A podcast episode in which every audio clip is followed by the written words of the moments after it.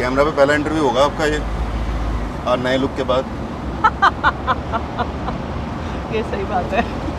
अभी तक लोगों ने सिर्फ आपको बुलेटिन पेश करते हुए सुना होगा। वैसे ये थार का शौक कैसे चढ़ा? थार का शौक कैसे चढ़ा? थार actually I think election campaigns में सबसे ज़्यादा यूज़ होती है और इसकी एक अलग तरह की विजिबिलिटी होती है। तो हमने ये नोटिस किया था कि जब भी हम अपनी कॉन्स्टिट्यूएंसी में जाते हैं, तो जब आप गाड़ी में जाते हो नॉर्मल, तो आप ओनली जिस पॉइंट पे आप पहुंचते हो वहाँ पे आप लोगों से मिल पाते हो। तो थार में ये है कि थार क्योंकि हर तरफ से खुली होती है, आप जाते जाते लोगों से मिलते जा सकते हैं। तो ये थार का बहुत बड़ा एडवांटेज है। तो ये आम आदमी पार्टी वालों की ज़िंदगी ज़्यादा ही ट्रांसपेरेंट नहीं हो रही, पब्लिक लाइफ, गाड़ी में भी पब्लिक लाइफ। नहीं, पर आपको कभी इसमें मछली खानी हो या कुछ नाश्ता वाश्ता करना हो तो वो तो बड़ा पब्लिक हो जाएगा। ये तो पब्लिक स्पेस जैसा लग रहा है ऑलमोस्ट। देखिए, आम आदमी पार्टी वालों की, इनफैक्ट वैसे तो टू बी फेयर ऑलमोस्ट सभी पॉलिटिशियंस की लाइफ काफ़ी ट्रांसपेरेंट हो ही जाती है। अच्छा। दैट क्योंकि आपकी फिर सारी लाइफ पब्लिक डोमेन में होती है। कोई भी ऐसी चीज़ है आपकी लाइफ के बारे में जो पब्लिक में नहीं है, ऐसी रहती नहीं है। आप क्या खाते हैं, आप क्या पहनते हैं, आप किससे बात करते हैं, ये पूरी बात पब्लिक में रहती है।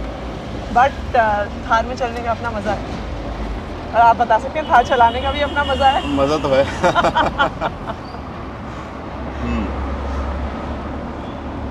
बात बताओ, मैं आपके बारे में पढ़ रहा था, सुन रहा था, समझ रहा था।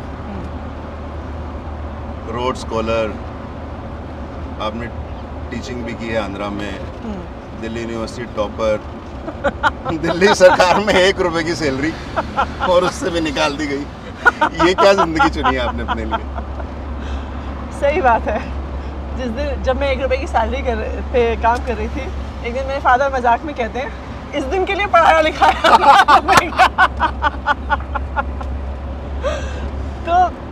माय गॉड, एक्चुअली क्या बीती होगी उनके दिल पर। एक्चुअली आप देखिए, शुरू से ही, बचपन से ही इस तरह का इंटरेस्ट और इंक्लिनेशन रहा है मेरा। अच्छा। मैं जैसे परिवार से आती हूँ, मेरे दोनों पेरेंट्स दिल्ली यूनिवर्सिटी में पढ़ाते थे।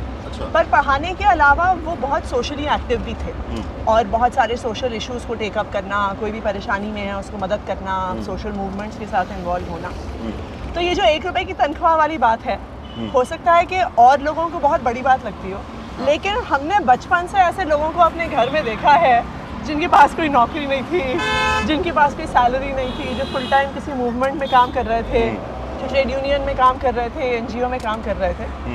तो शुरू से ही हमने ऐसे लोगों को समाज में कुछ करते हुए देखा। तो मैं ये कहूँगी कि शायद उस तरह से एक नॉर्मल मिडिल क्लास बैकग्राउंड से थोड़ा अलग था मेरा बैकग्राउंड। कि एक नॉर्मल मिडिल क्लास परिवार में क्या होता है कि आप पढ़ाई करो, अच्छे से नौकरी करो, मोटी सी सैलरी पाओ, ये एक आपकी लाइफ की एक्सपेक्टेड ट्रैजेक्टरी होती है।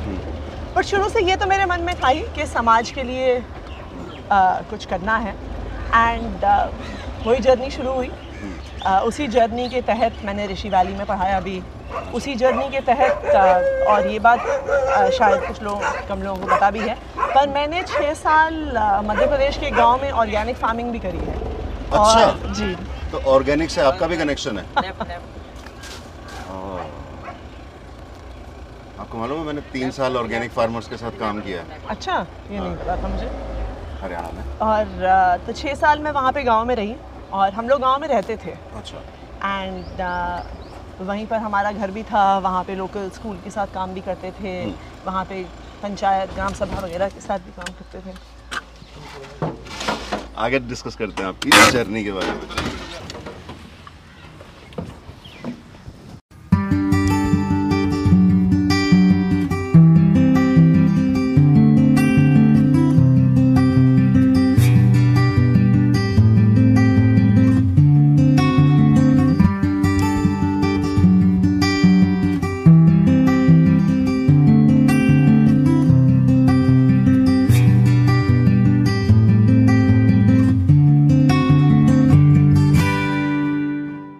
ऋषि वैली की बात कर रहे थे हम।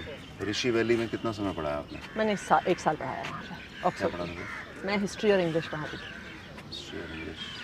बेसिकली मैं जब ऑक्सफोर्ड में पढ़ रही थी तो तब तो यही प्लान था कि आगे पीएचडी करेंगे, पढ़ाएंगे, प्रोफेसर बनेंगे, और मुझे हिस्ट्री बहुत पसंद भी थी। एंड मेरे पास तब एमए के बाद पीएचडी का एडमिशन भी था, पर ये वो साल था जब यूएस और तब जब वॉर अगेंस्ट इराक हुआ था, आई थिंक 2003 की बात है। और हम सब स्टूडेंट थे, एक्टिविस्ट तो हम थे ही पहले से, तो हमने जो एंटी वॉर प्रोटेस्ट हुए थे उसे बहुत बड़े स्केल पे किया था।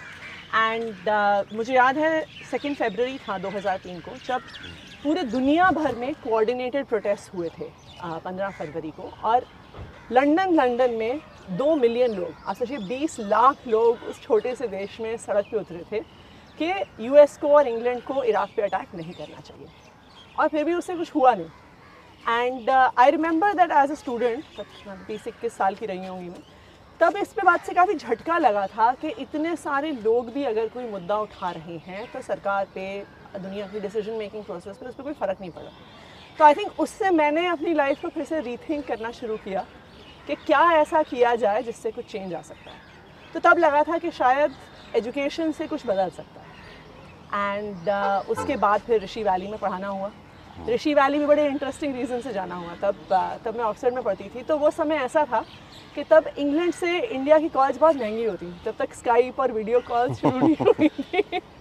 तो हमारे एक फैमिली फ्रेंड का बेटा था, वो यूएस में पढ़ रहा था, उसने वो पीएचडी कर रहा था वहाँ पे, और वो एक ऐसा व्यक्ति था जिसको मैं जानती थी, जिसने मेरी तरह जिसकी लाइफ के बारे में हमेशा बहुत सवाल रहते थे, और यूएस को कॉल करना बहुत सस्ता होता था। तो मैं अक्सर उन्हें कॉल करके उनसे लाइफ एडवाइस लिया करती थी कि क्या करूं अब। और उन्होंने अपनी मास्टर्स के बाद ऋषि वैली में पढ़ाया था, तो उन्होंने सजेस्ट किया कि वहाँ पे जाओ, देखो, एक्सप्लोर करो। तो लिटरली अपना मास्टर्स का एग्ज़ाम ख़त्म करने के बाद विदिन, जिस दिन मेरा आखिरी एग्ज़ाम था उसके 8वें दिन मैं ऋषि वैली में पढ़ा रही थी। एंड मैं इंटरेस्टिंगली कभी Rishi valley till I actually reach to teach there मैं गई नहीं थी।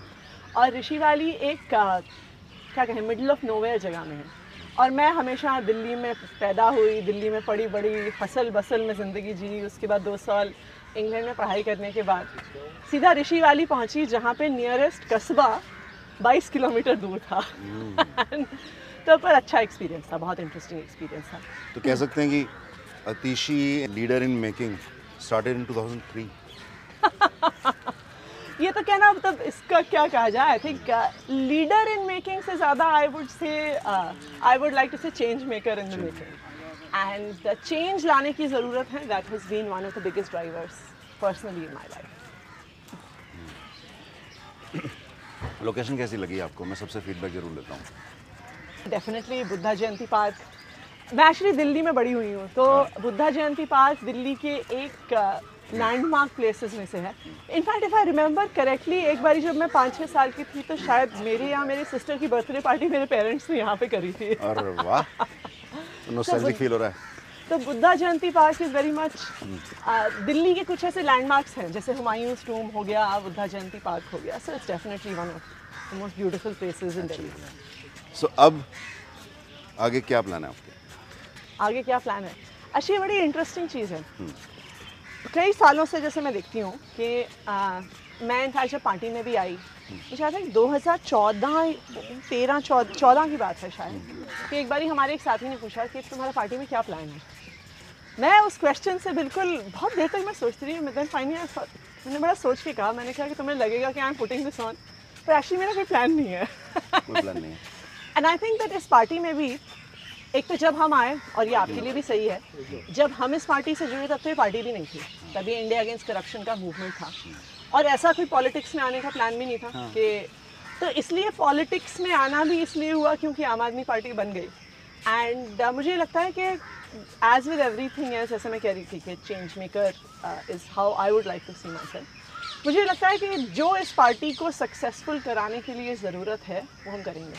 तो इनफैक्ट आई थिंक जब से मैं इस पार्टी में आई हूँ, आम आदमी पार्टी भी एक स्टार्टअप की तरह है, और स्टार्टअप में जैसे सब लोग हर तरह का काम करते हैं, वैसे हमने भी हर तरह का काम किया है, और जिसमें शामिल है तब चाहे मीडिया का काम हो, चाहे कैंपेन मैनेजमेंट का काम हो, चाहे इलेक्शन लड़ने का काम हो, अब तो सरकार में काम करने का काम हो, तो जैसी जो ज़रूरत होगी वो करेंगे।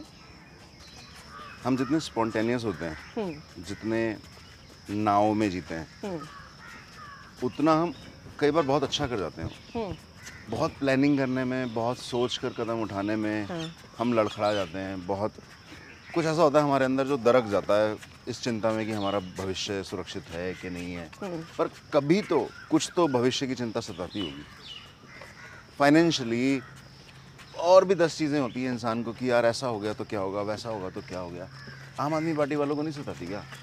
मतलब सब लोग अपना करियर छोड़ छाड़ के 1 रुपए की सैलरी पे काम कर रहे हैं, उससे निकाल दिए जा रहे हैं। उसके बाद कोई गारंटी नहीं है कि आप जीतोगे हारोगे। आप एक चुनाव लोकसभा का हार चुकी हो, एक चुनाव विधानसभा में जीत चुकी हो। कितना मतलब कभी तो मन में डर पैदा होता होगा।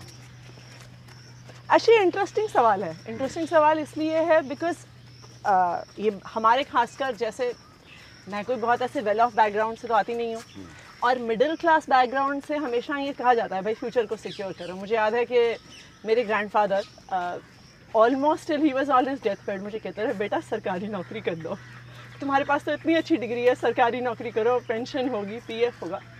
लेकिन देखिए इंसान की लाइफ में सबसे ज़रूरी चीज़ होती है मीनिंग, कि हमें हम जब सुबह सो के उठते हैं तो हमें लगना चाहिए कि भाई हम कुछ कर रहे हैं।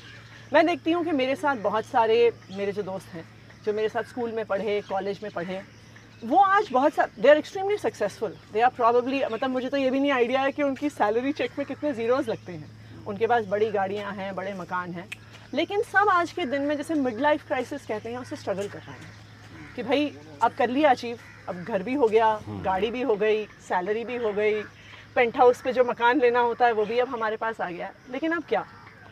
एंड आई थिंक दैट आम आदमी पार्टी में काम करने से और जो हम चेंज लेके आए हैं उससे एक डेफिनेटली एक सेंस ऑफ मीनिंग है।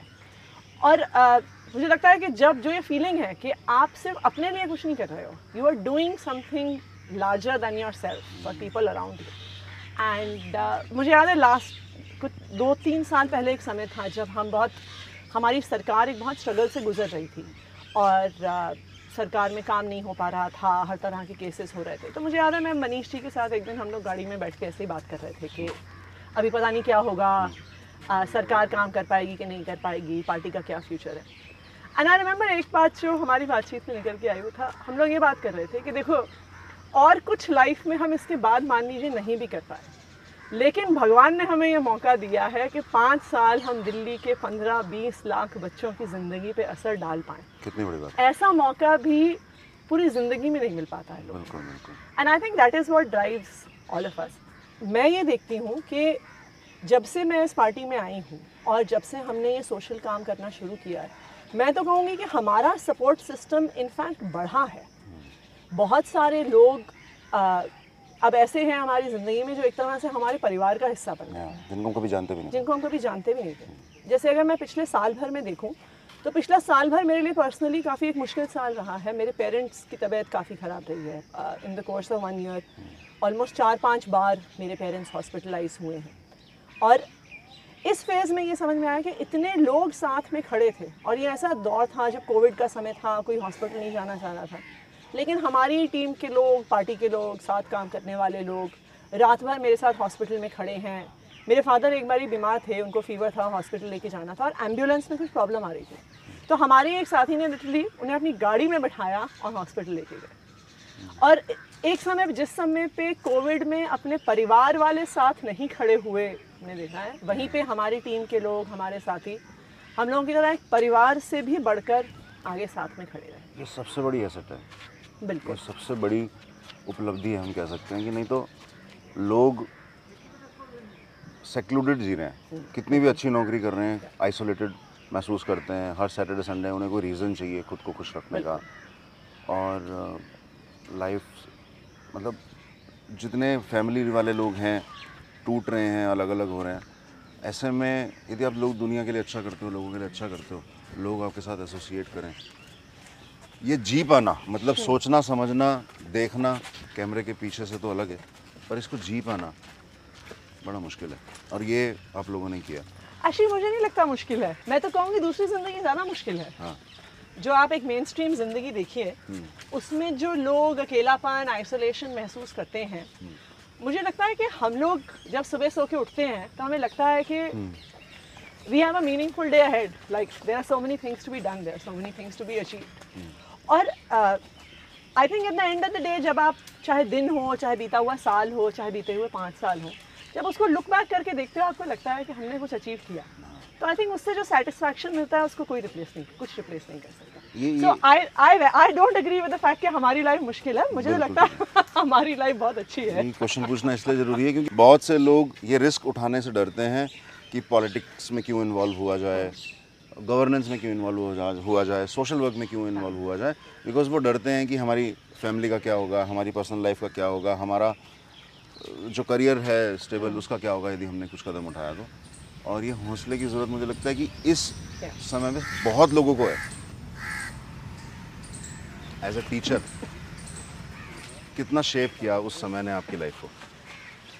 एक्चुअली बहुत इंटरेस्टिंग एक्सपीरियंस था वो मेरे लिए. मैं जब टीचर थी उससे पहले जस्ट मैं कॉलेज में थी. मैं ऑक्सफर्ड में पढ़ रही थी और सीधा जाके पढ़ाने लगी.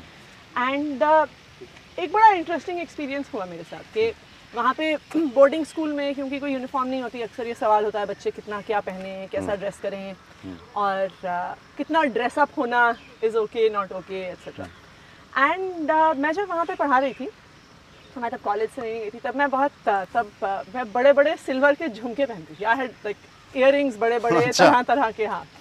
एंड तो मैंने एक इंटरेस्टिंग चीज़ नोटिस करी दैट जिन बच्चों को मैं पढ़ा रही थी, I used to teach class 8, 9 and 11, तो उस क्लास की सारी लड़कियों ने भी बड़े बड़े सिल्वर के ईयरिंग्स पहनने शुरू कर दिए. क्या बात है, ट्रेंड सेटर. हाँ, नहीं पर वो इंटरेस्टिंग चीज़ इसलिए थी कि I realized that it is not just what I am teaching in the classroom. It is how I am living, what I wear, what I dress, what I say, everything that has an impact. और शायद वो मेरी life के लिए एक आई opening experience था क्योंकि हम अक्सर ये सोचते हैं कि जो हम बात कहते हैं उसका दूसरों पे इम्पैक्ट पड़ता है. But it is far more than just that. It is how we live. और किसी ने एक बहुत ऐसी ये चर्चा में किसी से शेयर कर रही थी तो उन्होंने एक बहुत अच्छी कोटेशन बताई. मुझे अक्सर कोट्स याद नहीं रहती हैं पर ये मुझे याद रही थी. What you do is so loud that I can't hear what you say.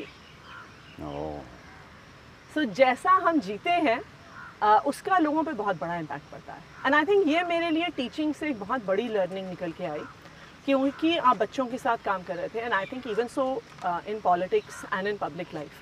I think in politics and public life as with a teacher, वहाँ पे बच्चे आपको देख रहे हैं, यहाँ पे आपके आसपास के लोग, दुनिया, समाज, youth is looking at you.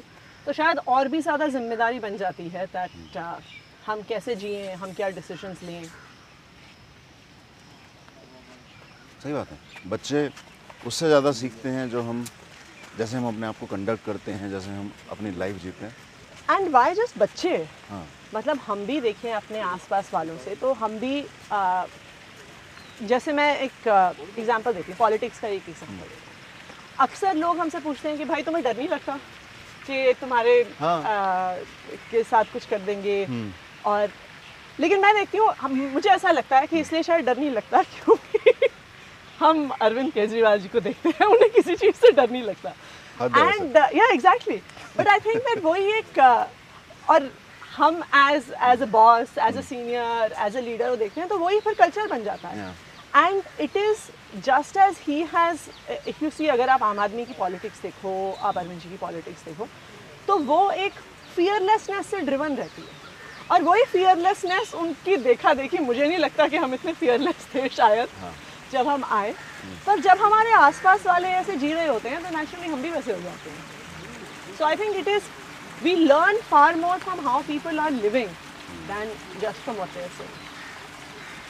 आपने अरविंद जी का नाम लिया, मतलब सबसे fearless बन सकते हैं, उनका fear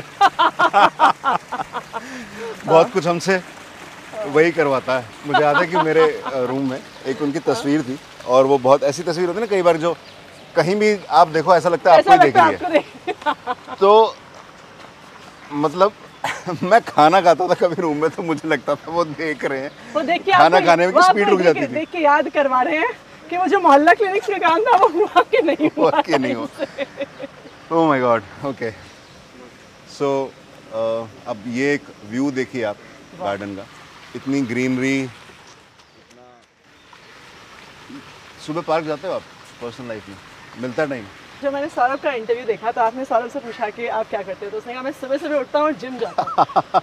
और मैं सोच रही था मेरा भी मन है कि मैं एक दिन किसी को कह सकूँ कि ना मैं सुबह सुबह उठ के जिम जाती हूँ, मैं सुबह सुबह उठ के एक्सरसाइज करती हूँ, पर सच्चाई ये है कि मैं बहुत मुश्किल से सुबह उठती हूँ। तो ये वेट लूज कैसे किया आपने, ये तो बताइए, जनता जानना चाहती है कि वेट कैसे लूज किया? 12 किलो वजन कैसे लूज किया आपने? वैसे अब 13 हो गया है। My God, okay. लास्ट हमने डिस्कस किया था इसके बारे में, तब तक 12 था, बट बहुत जल्दी नहीं, बहुत जल्दी नहीं, कुछ महीने हो गए आई थिंक। बेसिकली अगर आप देखिए, जब हम पॉलिटिक्स में होते हैं ना, जो हम बात कर रहे थे कि पॉलिटिक्स की अपनी कॉस्ट होती है, पॉलिटिक्स का अपना बहुत इराटिक लाइफस्टाइल होता है। आप सुबह कितने बजे आपको उठना पड़े, कब खाएं कब ना खाएं, कितने बजे दिन खत्म हो। अच्छा, दूसरा पॉलिटिक्स में क्या होता है कि आप किसी को मना नहीं कर सकते। आप किसी के घर गए, उन्होंने आपको चाय ऑफर करी तो आपको पीनी पड़ेगी, उन्होंने आपको समोसा जो तला हुआ आलू से भरा हुआ, मन तो अपना भी करता है, जब उन्होंने ऑफर किया तो आपको खाना पड़ेगा। तो जब से लोकसभा के इलेक्शन से खासकर मैंने देखा कि पॉलिटिक्स में जितनी ज़िंदगी इराटिक होती गई, उतना हमारा लाइफस्टाइल और अनहेल्दी होता गया, और उसी की वजह से वज़न बढ़ता गया। तो इस साल के शुरू में मैंने अपने कई सारे टेस्ट करवाए, तो उसमें शुगर भी बढ़ा हुआ, कोलेस्ट्रॉल भी बढ़ा हुआ, वज़न तो बढ़ा हुआ ही था। तो फिर मुझे लगा कि अब मैं इस साल आई टर्न 40 दिस ईयर, तो 40 पे लोग कहते हैं ना कि 40 से आपकी फ़िटनेस डिक्लाइन पे आती है, तो इसलिए मैंने सोचा कि अगर लाइफ में कुछ करना है तो शरीर को भी फिट रखना ज़रूरी है। आपने राज नहीं बताया कि आपने वज़न कैसे कम किया। तो हमारी ही एक कॉलीग है, उन्होंने एक न्यूट्रिशनिस्ट है, उनको रेफ़र किया, तो उन्होंने एक लंबा चौड़ा सा डाइट चार्ट दिया, जिसको फॉलो करना शुरू में तो बहुत मुश्किल था। शुरू के 10 दिन उन्होंने बताया भी था, रितेश है उनका नाम, इज़ अ रियल स्टार, और उनकी वजह से ही आज इतना वज़न कम हुआ है। एंड इट्स नॉट जस्ट वज़न कम हुआ है, आई फील मच फिटर। तो उन्होंने शुरू में बताया था कि देखो आतिशी, शुरू के 2 हफ्ते बहुत मुश्किल होगा, लेकिन एक बार 2 हफ्ते निकल जाएंगे तो फिर उसके बाद नया डाइट सेटल हो जाएगा। तो शुरू के 2 हफ्ते तो बहुत भूख लगती थी, फिर मैं रितेश को मैसेज करती थी कि भूख लग रही है, भूख की वजह से सिर में दर्द हो रहा है। But he was right, within 2 weeks जो भी उनका पूरा प्लान था कि एक नरिशिंग पूरी आपकी डाइट कैसे हो सकती है, तो डाइट चेंज करने से किया है, एक्सरसाइज से तो नहीं किया, because I have also been struggling with a foot injury for almost a year now. तो वो पिछले 3-4 महीने से तो it is not being in a good state, and तो अपनी डाइट चेंज करने से किया है। तो मेरी एस्पिरेशन है कि कोई एक दिन मुझसे पूछेगा तो मैं कहूँगी जी मैं सुबह 5 बजे उठती हूँ और फिर मैं वॉक पे जाती हूँ, लेकिन ऐसा होता नहीं है।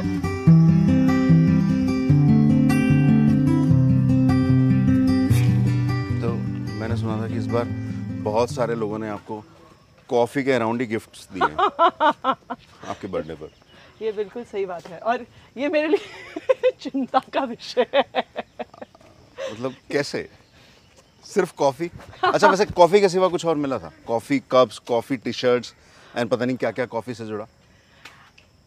नहीं, सिर्फ कॉफ़ी, सिर्फ कॉफ़ी से रिलेटेड गिफ्ट, तो पब्लिक परसेप्शन के लिए बहुत अच्छा नहीं है। मैं किसी को मजाक में कह रही थी कि मैं तो सोचती थी मेरी बड़ी मल्टी डायमेंशनल पर्सनालिटी है, लेकिन क्लियरली मेरे दोस्तों को और मेरे आसपास वालों को लगता है कि कॉफ़ी मेरी ज़िंदगी में सबसे ज़रूरी चीज़ है। तो जो इस बार ये सारे गिफ्ट्स मिले हैं वो कॉफ़ी से रिलेटेड मिले। हालांकि इंटरेस्टिंग चीज़ है, मैं बहुत पहले ना तो जन्मदिन मनाती थी या किसी को बताती थी, पर वो अब पब्लिक लाइफ में आने से जन्मदिन भी एक पब्लिक चीज़ हो गई। वैधानिक चेतावनी, कॉफ़ी में कैफीन होता है और कैफीन का डिपेंडेंस हो सकता है। आप ये क्लियर करते चलें। आपने हेल्थ के बारे में बात की, और हम लोग सब हेल्थ के लिए बहुत जिम्मेदार लोगों में आते हैं, और हमने हेल्थ पे और एजुकेशन में काम किया है। हाँ हाँ, नहीं, ये मैं मानती हूँ। मैं मुझे इस बात को, मतलब ये मानने में कोई दिक्कत नहीं है कि coffee is definitely, I can definitely say I am addicted to coffee. और मैंने लाइफ में बहुत सारी चीज़ें छोड़ी हैं और बहुत सारे एक्सपेरिमेंट्स किए। जैसे कई सालों तक मैं वीगन रही हूँ, कि नॉन वेज तो नहीं, वेजिटेरियन तो रही हूँ, वीगन भी रही हूँ कई सालों तक, और कई सारे प्रयोग किए हैं, नेचुरोपैथी से रिलेटेड प्रयोग किए हैं, लेकिन कॉफ़ी उसमें मैंने कभी नहीं छोड़ी है। तो ओके, अब अगला कदम क्या है आपका सेहत के लिए? सेहत के लिए मैंने आपको बताया मेरी एस्पिरेशन है सुबह उठ के एक्सरसाइज करने की, but yes, exercise would definitely be the aspiration, कि आई थिंक सेहत को ध्यान रखते हुए लाइक कि हम लंबे समय तक फिट रह सकें, उसके लिए अब definitely exercise is the next step. तो अभी रिसेंटली नहीं एक और गिफ्ट मिला था एक्चुअली। हाँ क्या मिला था? मुझे योगा मैट मिला था। अब उस पे आने की जरूरत है। Coffee to yoga, coffee to yoga. Okay so among that was the only gift that I got that was not coffee related. तो यस। तो आपको 3 बार कोविड हो चुका है, ये बहुत लोगों को नहीं पता है। कैसा रहा ये कोविड का एक्सपीरियंस और कैसे खुद को बचाया? मुझे ज़रूर याद है, मैं आपको बताऊं, जब मुझे कोविड हुआ था अप्रैल 21 को मेरी रिपोर्ट आई थी, मेरे साथ आपकी टीम के बहुत सारे लोग और हमारी सरकार में काम करने वाले बहुत सारे लोगों की टीम की रिपोर्ट भी पॉजिटिव आई थी।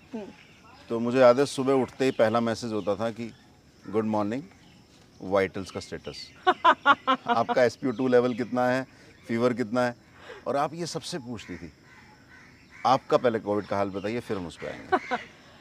तो मुझे 3 बार कोविड हुआ है, ये सच बात है, और मुझे लगता है ऑलमोस्ट हर वेव जो दिल्ली में आई है उसमें मुझे कोविड हुआ। यहाँ तक कि मजाक है हमारी ही टीम के अंदर कि दिल्ली में जीनोम सीक्वेंसिंग लैब की ज़रूरत नहीं है, आप हर हफ्ते आतिशी का RT-PCR टेस्ट कराते रहिए तो आपको पता चल जाएगा कि दिल्ली में कौन सा वेरिएंट आ रहा है।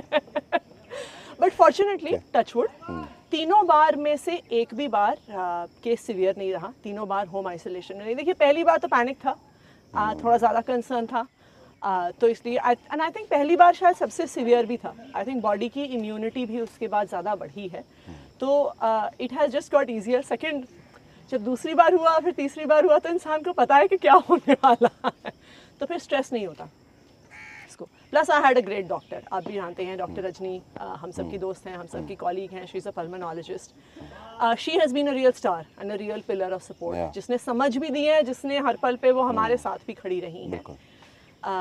तो इस वजह से निकल गया आराम से। अब देखिए तीसरी बार तक तो मैं एक्सपर्ट भी हो गई थी, इसीलिए चलिए खुद तो मुझे कोविड था ही, पर हमारी टीम के बहुत सारे, और मैं मजाक कर रही थी कि मैं अपने घर से एक कोविड आइसोलेशन सेंटर चला रही थी। एक्चुअली अगर आप कोविड को देखिए तो कोविड में सबसे बड़ी चीज़ देखिए साइकोलॉजिकल होती है। जब लोगों को कोविड होता है तो उनमें एक बहुत डर बैठ जाता है। हर आपका हर बारी थोड़ा सा बुखार बढ़ता है, थोड़ा सा ऑक्सीजन लेवल गिरता है।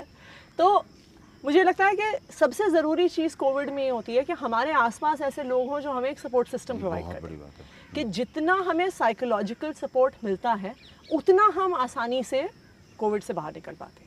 And I think that for me is the biggest learning in the 3 times that I have had Covid. इसलिए मेरे में ये कोशिश रही कि जो हमारे आसपास वाले हैं उनके साथ जब उन्हें कोविड रहा है उनसे हमेशा हम टच में रह सकें, सो दैट उनको भी लगे कि कोई हमारे साथ खड़ा है। You have done that job excellently. आइए बैठ।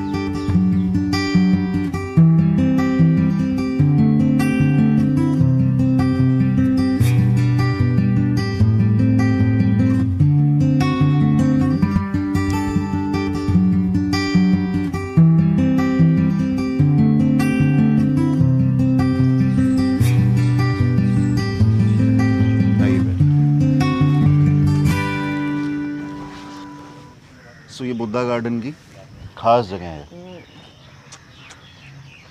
आई थिंक अमेजिंग है कि दिल्ली के एकदम बीचों बीच हार्ट ऑफ दिल्ली में such a serene and beautiful location. मुझे लगता है अब जितने लोग हमारे देखेंगे वो ज़रूर एक बार तो यहाँ आना चाहेंगे, और आना चाहिए भी। आपने विपासना भी तो किया जी?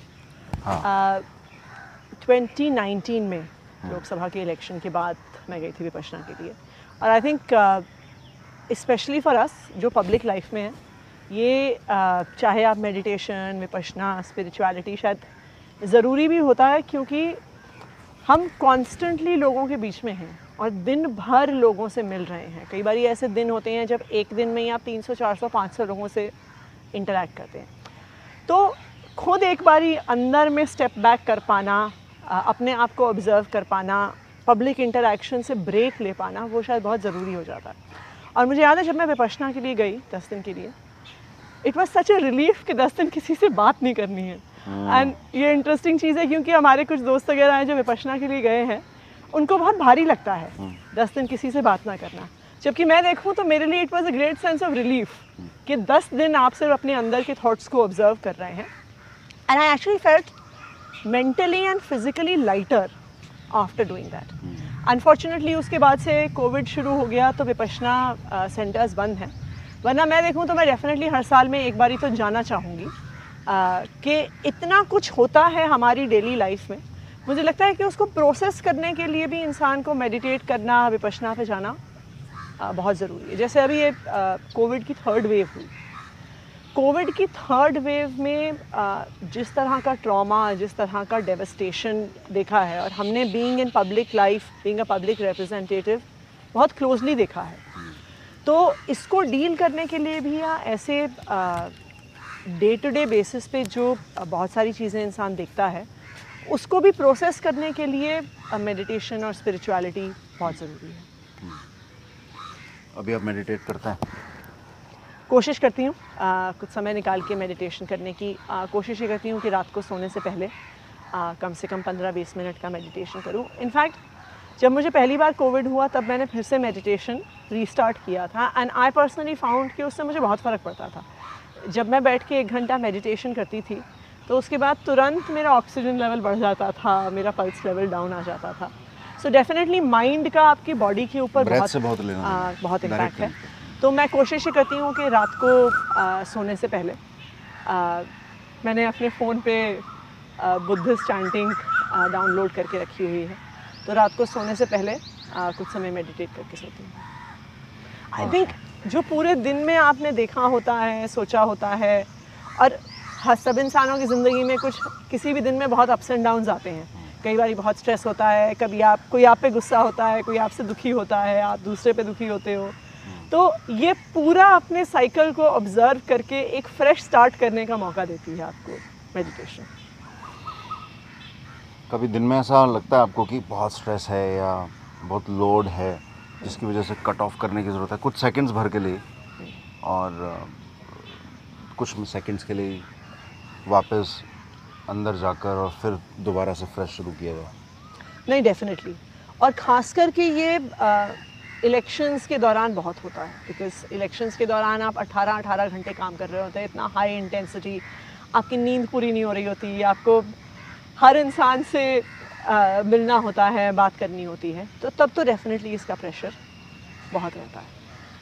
कैसे डील करते हो आप? लेकिन इलेक्शन में मेडिटेशन के विपरीत ही होता है।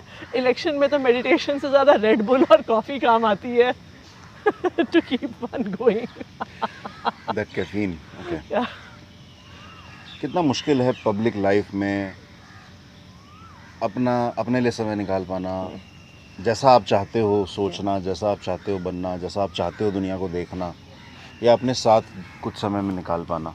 जब आप पब्लिक लाइफ में होते हैं ना तो आपको हर चीज़ डिस्प्रपोर्शनेटली ज़्यादा मिलती है। आप कुछ अच्छा काम करते हो तो आपको तारीफ़ भी डिस्प्रपोर्शनेटली ज़्यादा मिलती है, आप कोई गलती करते हो तो आपको गालियाँ भी डिस्प्रपोर्शनेटली ज़्यादा पड़ती हैं, और लोगों की एक्सपेक्टेशन आपसे बहुत हो जाती है। और रिसेंटली जैसे अभी एक केस हुआ था, कोई हम किसी के घर गए थे और एक मीटिंग में किसी ने हमें कहा कि जी हमें बहुत ज़रूरत थी कोविड टाइम पे हेल्प की, लेकिन आपके ऑफिस से कोई मदद नहीं मिल पाई। और हालांकि एज ए टर्न आउट हमारे ही टीम ने किसी को उन्हें हॉस्पिटल में भी एडमिट कराया था। पर जब आप पब्लिक लाइफ में होते हैं आप कभी भी कहीं पे भी कोई आप पे आरोप लगा देता है कि आपने ये नहीं किया, इवन तो जब आप एक नॉर्मल ज़िंदगी में होते हैं तो ये बहुत रेयर ऐसी चीज़ होती है। कई बार पर्सनल लाइफ में किसी ने आपको बोल दिया कि भाई आप, लेकिन पब्लिक लाइफ में you are constantly under scrutiny and constantly you have to try to meet very high expectations, तो उसका एक अपना इमोशनल प्रेशर भी आई थिंक सब पर रहता है। So finding time for yourself, finding solitude, doing meditation becomes all the more important to deal with a lot of this. And it helps. Definitely, definitely. दोस्त बनते हैं आपके, आप बनाती हैं दोस्त? आपने कहा बहुत इंट्रोवर्ट हैं। ये एक मजाक है कि जब मैं अपनी टीम वगैरह से ही बात करती हूँ कि आतिशी की सिंगल डिजिट फ्रेंड लिस्ट, और वो सिंगल डिजिट फ्रेंड लिस्ट भी आप सिंगल डिजिट कह रहे होंगे, वरना ये एक मजाक था कि मेरे 2 दोस्त हैं कॉलेज के समय से मेरे दोस्त हैं कुछ क्या कहूँ 4-5 बहुत क्लोज फ्रेंड्स हैं। अब कई उनमें से हमारे साथ काम करने वालों में से, कॉलीग्स में से भी अब कुछ लोग हैं जो बहुत क्लोज हैं, पर नॉट जस्ट दोस्त, मैं तो कहूँगी कि मेरे साथ जो मेरी पूरी टीम काम करती है, मेरे लिए वो मेरा परिवार है। एंड मैंने देखा है, जैसे मैं बता भी रही थी, कि लास्ट ईयर एक बहुत मुश्किल समय रहा, एंड इस दौरान मेरे परिवार वालों और मेरे रिश्तेदारों से ज़्यादा जो हमारी टीम के लोग हैं, हमारी कॉलीग्स हैं, वो जिस तरह बिल्कुल एक क्या कहें, एक पत्थर की तरह, जैसे एक लाइक स्टेबल रॉक की तरह साथ में खड़े रहे। So I think that means a lot to me personally. और मुझे लगता है कि जो हम लोग काम भी कर रहे हैं वो भी इसलिए पॉसिबल है क्योंकि मैं कहती हूँ कि हम ही लोग एक दूसरे का परिवार हैं। And if we did not feel this about each other, मुझे पता है कि कल को मुझे कोई भी ज़रूरत हो। मुझे याद एक बारी मेरे जब मदर हॉस्पिटल में एडमिट हुई थी, वो I think second time hospital में एडमिट हुई थी, तो रात को मनीष जी का फ़ोन आया, रात को 11 साढ़े 11 बजे, और उन्होंने मुझसे पूछा, वो दिल्ली के डिप्टी चीफ मिनिस्टर हैं, कि बताओ ज़रूरत है तो मैं आ जाता हूँ हॉस्पिटल। तो ये एक सिर्फ वर्क रिलेशनशिप नहीं है, ये एक परिवार का रिलेशनशिप है जहाँ पे हम लोग सुख दुख में एक दूसरे के साथ खड़े हैं। तो आई वुड से उस तरह के दोस्त नहीं है जैसे जैसे एक नॉर्मल दोस्ती में हम एक्सपेक्ट करते हैं कि जी आप रेस्टोरेंट में चले गए, आप मूवी देखने चले गए, हालांकि अब मूवी से कौन देखता है, कोविड के बाद तो मूवी हॉल्स भी बंद है। लेकिन ऐसे दोस्त डेफिनेटली हैं जो मुझे लगता है कि सुख दुख में हर समय हमारे साथ। आपने मुझे एक रेस्टोरेंट का किस्सा शेयर किया था। मैं सेलिब्रिटी का नाम नहीं लूँगा, वो मेरे लिए बहुत ही एक एम्बैरेसिंग किस्सा है वैसे। और उसके बाद से मेरे दोस्त और मेरे कॉलीग्स, मैं कितनी अनकूल हूँ उसकी उसे एपिटमी और पराकाष्ठा मानते हैं। सच्चाई ये है कि मुझे नाम और चेहरे बहुत आसानी से याद नहीं रहते, और मैंने बहुत कोशिश करके ये आदत कल्टिवेट करी है कि मुझे लोगों के नाम भी याद रहें, मैं नेम और फेस को कनेक्ट कर सकूं।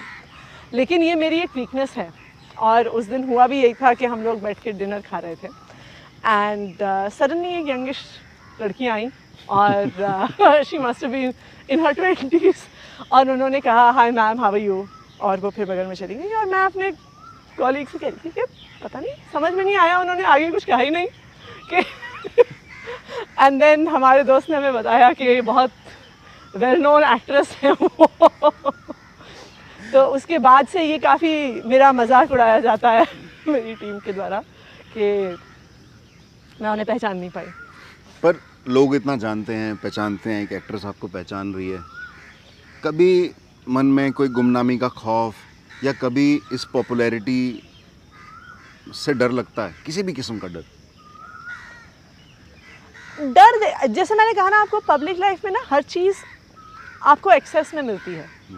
आपको पॉपुलैरिटी भी एक्सेस में मिलती है, आपको तारीफ़ भी एक्सेस में मिलती है, आपको गालियाँ भी एक्सेस में पड़ती हैं। तो मैं तो कहूँगी कि मेरे लिए क्या कहें, थोड़ा सा एम्बैरेसिंग है ऑलमोस्ट, कि आप कहीं पे जाते हैं बाहर तो लोग आपको पहचानते हैं, आपके काम की तारीफ़ करते हैं, तो वो अच्छा लगता है। अभी कर रहे थे, कितने लोग मिले हमें। काम की तारीफ़ करते हैं तो अच्छा लगता है, इसलिए भी अच्छा लगता है कि जो हम काम करते हैं, जो चाहे एजुकेशन में हो गया, पिछले कुछ समय से हेल्थ में कोविड की वजह से भी काम करना हुआ है, उसे हम पूरे अपने दिल के साथ करते हैं, हम अपनी पूरी जान लगा के करते हैं। दिन में 16-16, 18-18 घंटे काम करते हैं। तो जब कोई अपनी काम की तारीफ़ करता है तो उससे तो डेफिनेटली अच्छा लगता है। लेकिन ये तो डेफिनेटली है कि जब अब उस तरह की एक नॉर्मल व्यक्ति की जो अनोनिमिटी होती है, जिसके साथ आप रेस्टोरेंट में जा सकते हैं, आप दोस्तों के साथ कहीं घूमने जा सकते हैं, वो तो थोड़ी कम होती है। जितनी मेहनत आप करती हैं, जितनी मेहनत हमारे लीडर्स सब कर रहे हैं, करते हैं, आपको लगता है कि वैसा कैडर हम तैयार कर पा रहे हैं पूरे देश में, जो आगे इस लीडरशिप रोल की तरफ बढ़ते जाए? देखिए डेफिनेटली मुझे तो लगता है कि हम जो मेहनत करते हैं, या हम तो आम आदमी पार्टी के फेसेस हैं, हम टीवी पे आते हैं, लोग हमें देखते हैं, इलेक्शन लड़ा है मैंने, और उसकी वजह से आप एक पब्लिक आई में रहते हैं। लेकिन जितने लोगों को एज फेसेस ऑफ आम आदमी पार्टी जाना जाता है, उससे बहुत गुना ज़्यादा ऐसे लोग हैं जो हमारे जितनी या हमसे ज़्यादा मेहनत करते हैं। And I think I really salute those Aam Aadmi party volunteers जो पार्टी में काम कर रहे हैं, जो सरकार में काम कर रहे हैं। मतलब मैं ही देखूं तो मेरी ही टीम में इतने सारे ऐसे लोग हैं जो इतने सालों से सुबह से लेके रात तक काम करते हैं। उन्होंने आज तक कभी ये नहीं पूछा कि सुबह के 6 बजे हैं या रात के 12 बजे हैं, या कभी ये नहीं पूछा कि हम छुट्टी लेके घर कब जा सकते हैं, कभी ये नहीं बताया कि बार बार घर वालों का फ़ोन आ रहा है किसी चीज़ के लिए। And they have never asked for anything, be it in terms of high salaries कि हमें बहुत पैसों की ज़रूरत है, be it in terms of name fame etcetera. तो इसलिए मैं तो बहुत मेरा तो आम आदमी पार्टी के कार्यकर्ताओं को, उनके सारे आम आदमी पार्टी के वॉलंटियर्स को बहुत रिस्पेक्ट और एडमिरेशन है मेरा, क्योंकि मुझे लगता है कि इन्हीं वॉलंटियर्स के दम पे आज हम जो कर पा रहे हैं, आज जो एक देश में हम बड़ा बदलाव लाने की कोशिश कर रहे हैं वो कर पाते हैं। और बहुत बड़ा बदलाव ये भी है कि इस एज के युवक युवतियाँ एसोसिएट कर पा रहे हैं इस काम से, गवर्नेंस के काम से, चेंज के काम से, और जो कुछ वो कंट्रीब्यूट कर सकते हैं कर पा रहे हैं। नो एब्सोल्युटली, मैं तो कई बार देखती हूँ कि मैं अपने आसपास ही जो बहुत सारे वॉलंटियर्स और यूथ काम करते हैं कि मुझे नहीं लगता कि 20-22 साल की उम्र पे मैं इतनी सीरियस और कमिटेड थी, बिल्कुल ठीक बात, जितने ये लोग हैं। And it is very impressive. और इस दौर में जब इतना कंज्यूमरिज्म है, जब यूथ आईफोन से लेके नई गाड़ी नई मोटरसाइकिल में इतना व्यस्त है, उस दौरान there are so many young people who have soon after their college chosen कि हम पार्टी में काम करेंगे, हम गवर्नेंस में काम करेंगे। ये एक बहुत बड़ी बात है और मुझे लगता है ये एक बहुत बड़ा बदलाव है। इंटरेस्टिंगली कुछ साल पहले की बात है कि एक retired government official, she was I think education director किसी एमसीडी में होती थी, एक बारी मुझसे मिलने आई थी। एंड तो आई मीटिंग हुई, बातचीत हुई, तो बाद में जिनके रेफरेंस से आए वो एक बड़ी इंटरेस्टिंग चीज़ बता रहे थे। वो कहते हैं कि उन्होंने कहा कि मुझे जो सबसे बड़ा चेंज दिखा, कहते हैं चलो बात हुई एजुकेशन पे तो आप लोग काम कर ही रहे हो, कहते हैं पहले जब हम दिल्ली सचिवालय जाते थे तो जो लोग आसपास दिखते थे वो कलफ का कुर्ता पहने, पान चबाते हुए, ऐसा लगता था बिल्कुल व्हीलर डीलर है, हर तरह की धांधलेबाजी के लिए वहाँ पे है। कहती है अब जब मैं वहाँ पे गई मिलने के लिए, कहते हैं इतने यंग लड़के लड़कियाँ जीन्स टी शर्ट कुर्ते पहन के वहाँ पे इतनी एनर्जी के साथ वहाँ पे थे। So she said you can see how the governance culture has transformed just by the kind of people who are walking the corridors of Delhi secretariat. और हमारे साथ टीम में जितने लोग शूट में हैं सब बहुत हमसे बहुत यंग हैं, सब वॉलंटियर्स हैं। और कैसे अभी यहाँ पोस्ट प्रोडक्शन से लेके और पूरी प्लानिंग से लेके ये सब हमारे लोग इतना आसानी से कर देते हैं, हमें महसूस नहीं होता। एज अ फीमेल कितना मुश्किल है ये रोल निभा पाना, as a politician public life में रहना, क्या उसकी कुछ सहूलियतें भी हैं या सिर्फ मुश्किल हैं? ये अक्सर लोग मुझसे सवाल पूछा करते हैं partly because I guess women public life में पॉलिटिक्स में कम ही हैं। देखिए मैं अगर पर्सनली अपने आप को देखती हूँ तो I think I have also been very lucky and very fortunate. I come from a background of privilege. और प्रिविलेज मैं ये नहीं कहूँगी कि मैं कोई ऐसे बहुत वेल ऑफ या रईस बैकग्राउंड से नहीं आती तो मैं भी एक मिडिल क्लास परिवार से हूँ, लेकिन मैं एक ऐसे परिवार से आती हूँ जहाँ पर मुझे पूरी फ्रीडम मिली शुरू से, जहाँ पर लड़की होने की वजह से मेरे ऊपर कोई रोक टोक नहीं थी, मेरी लाइफ चॉइसेस के ऊपर कोई रोक टोक नहीं थी। तो ये मेरे लिए बहुत बड़ा प्रिविलेज रहा। तो बहुत सारी समस्याएं, बहुत सारा ऑपरेशन जो लड़कियां काफ़ी यंग उम्र से देखती आई हैं वो मैंने नहीं देखा। दूसरा, मैं इसलिए भी अपने आप को प्रिविलेज मानती हूँ क्योंकि मैं आम आदमी पार्टी में हूँ और आम आदमी पार्टी और पार्टियाँ कैसी हैं हमने तो बस सुना है। आम आदमी पार्टी में मुझे कभी ये महसूस नहीं हुआ कि एक महिला होने की वजह से मैं कुछ अलग हूँ किसी तरीके से, और महिला होने की वजह से, फीमेल होने की वजह से कोई ऐसी चीज़ है जो मैं नहीं कर पाई। बहुत, और किसी ने बहुत क्या कहें इसको, बहुत जताया नहीं है कि हम आपके लिए कुछ खास कर रहे हैं, पर कॉलीग्स ने भी हमेशा बहुत नेचुरल तरीके से चीज़ों को फैसिलिटेट किया है कि कभी भी ऐसा नहीं लगा, कभी भी लेट जाते हुए कभी भी घर जाते हुए मुझे कभी सवाल ही नहीं उठा, क्योंकि हमेशा मुझे याद है कोई ना कोई साथी होता था कि चलो हम यहाँ से होते हुए आपको छोड़ते हुए चले जाते हैं। So I think both my family and the organisation that I am a part of have contributed to my privilege. जैसे एग्जाम्पल आपने दिया, कभी और आपको पैट्रियार्की ने इतना बुरी तरह से परेशान किया हो? एक्चुअली नहीं, मतलब, और मैं अपने आप को इस मामले में, जैसा मैंने कहा कि मैं फॉर्चुनेट मानती हूँ अपने आप को कि मैं कैसे माहौल से आई, लेकिन मुझे ये भी लगता है कि मैं अपनी इस वजह से एक ज़िम्मेदारी भी मानती हूँ कि मैं क्योंकि ऐसे प्रिविलेज से आई हूँ कि और लोगों को और ख़ासकर और लड़कियों को और महिलाओं को हम मौका दे पाएँ, वो मुझे लगता है और भी ज़्यादा ज़रूरी है। क्योंकि देखिए कि जो पेट्रियार्की से, समाज से ज़्यादा प्रताड़ित है, उसके लिए आगे आना ज़्यादा मुश्किल है। वो अपने घर में, अपने परिवार में, अपनी डेली ज़िंदगी में ही इतने इश्यूज से डील कर रहे होते हैं कि उस सब को छोड़ के समाज में हम कुछ कर पाएँ, वो बहुत मुश्किल है। तो मुझे लगता है कि हम सब की जिम्मेदारी है, और मैं सिर्फ I would say that this is not just true for the question of women and patriarchy, मुझे लगता है कि ये हर प्रकार के मार्जिनलाइज्ड सेगमेंट के लिए ज़रूरी है। बिल्कुल ठीक, कि चाहे आप देखिए कि हम कास्ट की बात करें, भारत में कास्ट एक बहुत बड़ी रियलिटी है। भारत में हम रिलीजियस डिफरेंसेस की बात करें तो वो भी एक बहुत बड़ी रियलिटी है। आप महिलाओं को लेके इनइक्वालिटी की बात करिए, आप एक इकोनॉमिक डिवाइड की बात करिए, आप एक लैंग्वेज डिवाइड की बात करिए। मेरे जो मैं अपनी सिंगल डिजिट फ्रेंड लिस्ट के बारे में बात कर रही थी, one of my closest friends, he was my junior in Saint Stephen's college जब मैं पढ़ती थी, और वो बिहार से है। और उसने मुझे एक बड़ी इंटरेस्टिंग बात बताई। उसने मुझे बताया कि जब वो पहले कॉलेज में आया था, कहते हैं कि कहते हैं मैंने ज़िंदगी में पहली बार देखा कि लोग आपस में एक दूसरे से अंग्रेज़ी में बात कर रहे थे। कहते हैं हमने अंग्रेज़ी स्कूल में पढ़ी थी, लेकिन उससे पहले कभी किसी से अंग्रेज़ी में बात नहीं की थी। कहते हैं कि मुझे ऑलमोस्ट 2-3 महीने लगे कि मैं अपना मुंह खोल के किसी से अंग्रेज़ी में बात कर सकूं। एंड वो इवेंचुअली, जहाँ तक मुझे याद है, यूनिवर्सिटी का टॉपर भी रहा, मेरे साथ ऑक्सफोर्ड में था, रोड स्कॉलर था। तो for someone who was such an achiever, लेकिन भाषा एक क्या कहें, एक हथियार बन जाती है ऑलमोस्ट। हमारे जान पहचान वाले हम अक्सर ही कहते थे कि अंग्रेज़ी इस देश में एक language, it's not a language, it's a weapon. तो भाषा भी एक बहुत बड़ा बैरियर बन जाती है। तो मुझे लगता है कि हम सब की जिम्मेदारी है कि जो भी किसी भी कारण से मार्जिनलाइज्ड है, जिसकी आवाज़ आगे नहीं आ पा रही, उसको जगह दे पाना और उसकी आवाज़ बन पाना, जिसके पास भी प्रिविलेज है उसकी एक जिम्मेदारी है। और मैं तो ये मानती हूँ कि यही आम आदमी पार्टी कर रही है कि ऐसे लोग जिनकी आवाज़ डिसीजन मेकिंग में नहीं सुनी जाती थी, उनकी आवाज़ को वहाँ तक पहुँचाना। And I think this is the biggest strength of Aam Aadmi Party and this is the biggest achievement. आपकी टीम में बहुत सी फीमेल्स हैं, मतलब हालांकि सब जगह हैं हमारे यहाँ, पर आपकी टीम में सबसे ज़्यादा है। कहीं ना कहीं मुझे ऐसा लगता है कि उसका एक रीज़न ये भी है कि आप वो एटमॉस्फेयर सुनिश्चित करते हो।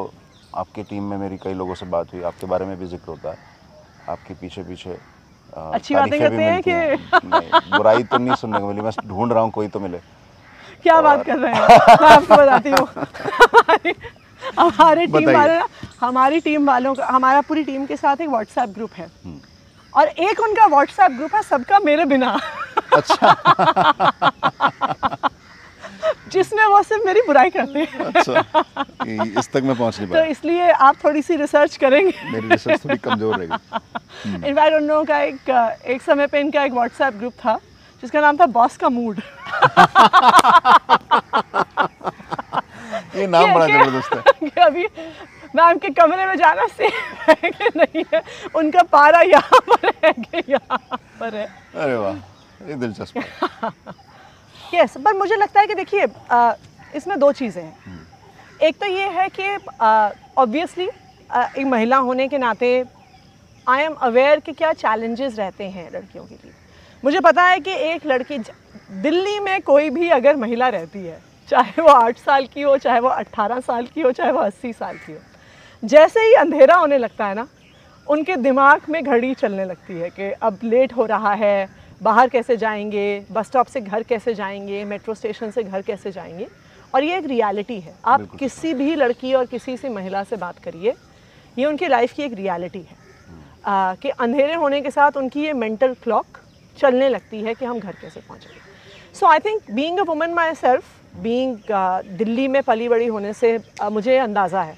तो इसलिए हमने हमेशा कोशिश करी है कि हमारी टीम में जितनी भी लड़कियां हैं ऐसा नहीं है कि उन्हें जल्दी छुट्टी मिल जाती है, उन्हें भी काम तो करना पड़ता है। पर कभी भी ऐसा नहीं हुआ होगा कि अगर हमारी टीम से कोई लड़की लेट जा रही है तो कोई उसे छोड़ने वाला नहीं होगा। सो कोशिश एक तो ये रही है। दूसरा मुझे लगता है कि लड़कियों के लिए रोल मॉडल्स की बहुत ज़रूरत है, and I think that is extremely important. And I remember this really struck home with me once. एक बारी हम एक स्कूल का इनाग्रेशन कर रहे थे, त्रिलोकपुरी में एक स्कूल था, और ऑडियंस में ज़्यादातर महिलाएं थीं और लड़कियां थीं। अच्छा। और आई थिंक हो सकता है गर्ल्स स्कूल की बिल्डिंग थी, तो लड़कियां थीं और अक्सर उनके साथ उनकी मदर्स आती हैं, फादर्स काम पे होते हैं। तो ऑडियंस तकरीबन 80-90% महिलाओं की थी। अरे वाह। लेकिन अगर आप स्टेज पे देखिए तो स्टेज पे मुझे छोड़ के बाकी सारे लोग पुरुष थे। राइट। और मैं ये सोच रही थी कि उस ऑडियंस में जो लड़की बैठी है, जो स्कूल में पढ़ रही है, जो सपने देखना चाहती है कि मुझे लाइफ में बड़े होके कुछ बनना है, उसके लिए ऐसे रोल मॉडल देख पाना कि स्टेज, क्योंकि वो चीज़ है, स्टेज वहाँ पे है जो पहुँच गए हैं, जो अचीवर्स हैं, जो डिसीजन मेकर्स हैं। उस लड़की के लिए, उस 8 साल की लड़की के लिए देख पाना ज़रूरी है कि स्टेज पे जो चीफ गेस्ट है ना, वो भी मेरी तरह लड़की है। एंड आई थिंक ये रोल मॉडल्स होना बहुत ज़रूरी है। कितनी ज़रूरी ऑब्जर्वेशन है। Absolutely. And I think even in politics, अगर ज़्यादा, मुझे लगता है ज़्यादा महिलाओं का पॉलिटिक्स में आना इसलिए भी ज़रूरी है for girls who are studying in colleges, for girls who are studying in schools. अब अक्सर जैसे हम स्कूलों में बहुत जाते हैं, तो स्कूलों में आप कभी भी लोगों से पूछो ना, खासकर लड़कियों से, कि आप क्या बनना चाहते हैं, वो ज़्यादातर कहती हैं कि हम टीचर बनना चाहते हैं। क्यों? क्योंकि उनके सामने जो बेस्ट विमेन रोल मॉडल्स हैं वो उनकी टीचर्स हैं, जो एम्पावर्ड हैं, जो इंडिपेंडेंट हैं, जो कुछ कर रही हैं, जो लोगों की लाइफ को इन्फ्लुएंस कर रही हैं। So they are the role models for those girls who are 8 years old, 10 years old, 13 years old। तो उनको लगता है कि हमें बड़े होकर टीचर बनना है। इसलिए बहुत ज़रूरी है कि हर फील्ड में महिलाएं रोल मॉडल्स के तौर पे लीडरशिप रोल्स में आएँ, क्योंकि उसी से हमारी नेक्स्ट जनरेशन और लड़कियों को कॉन्फिडेंस मिलेगा कि मैं भी कर सकती हूँ। वरना जब वो हमेशा टीवी पर, स्टेज पर, पोडियम पे से पुरुषों को देखते हैं, तो उनको भी कहीं ना कहीं मन में लगता है कि यार ये तो लड़कों का ही काम है, मेरा शायद काम किचन में ही है, मेरा शायद काम परिवार को देखने का ही है।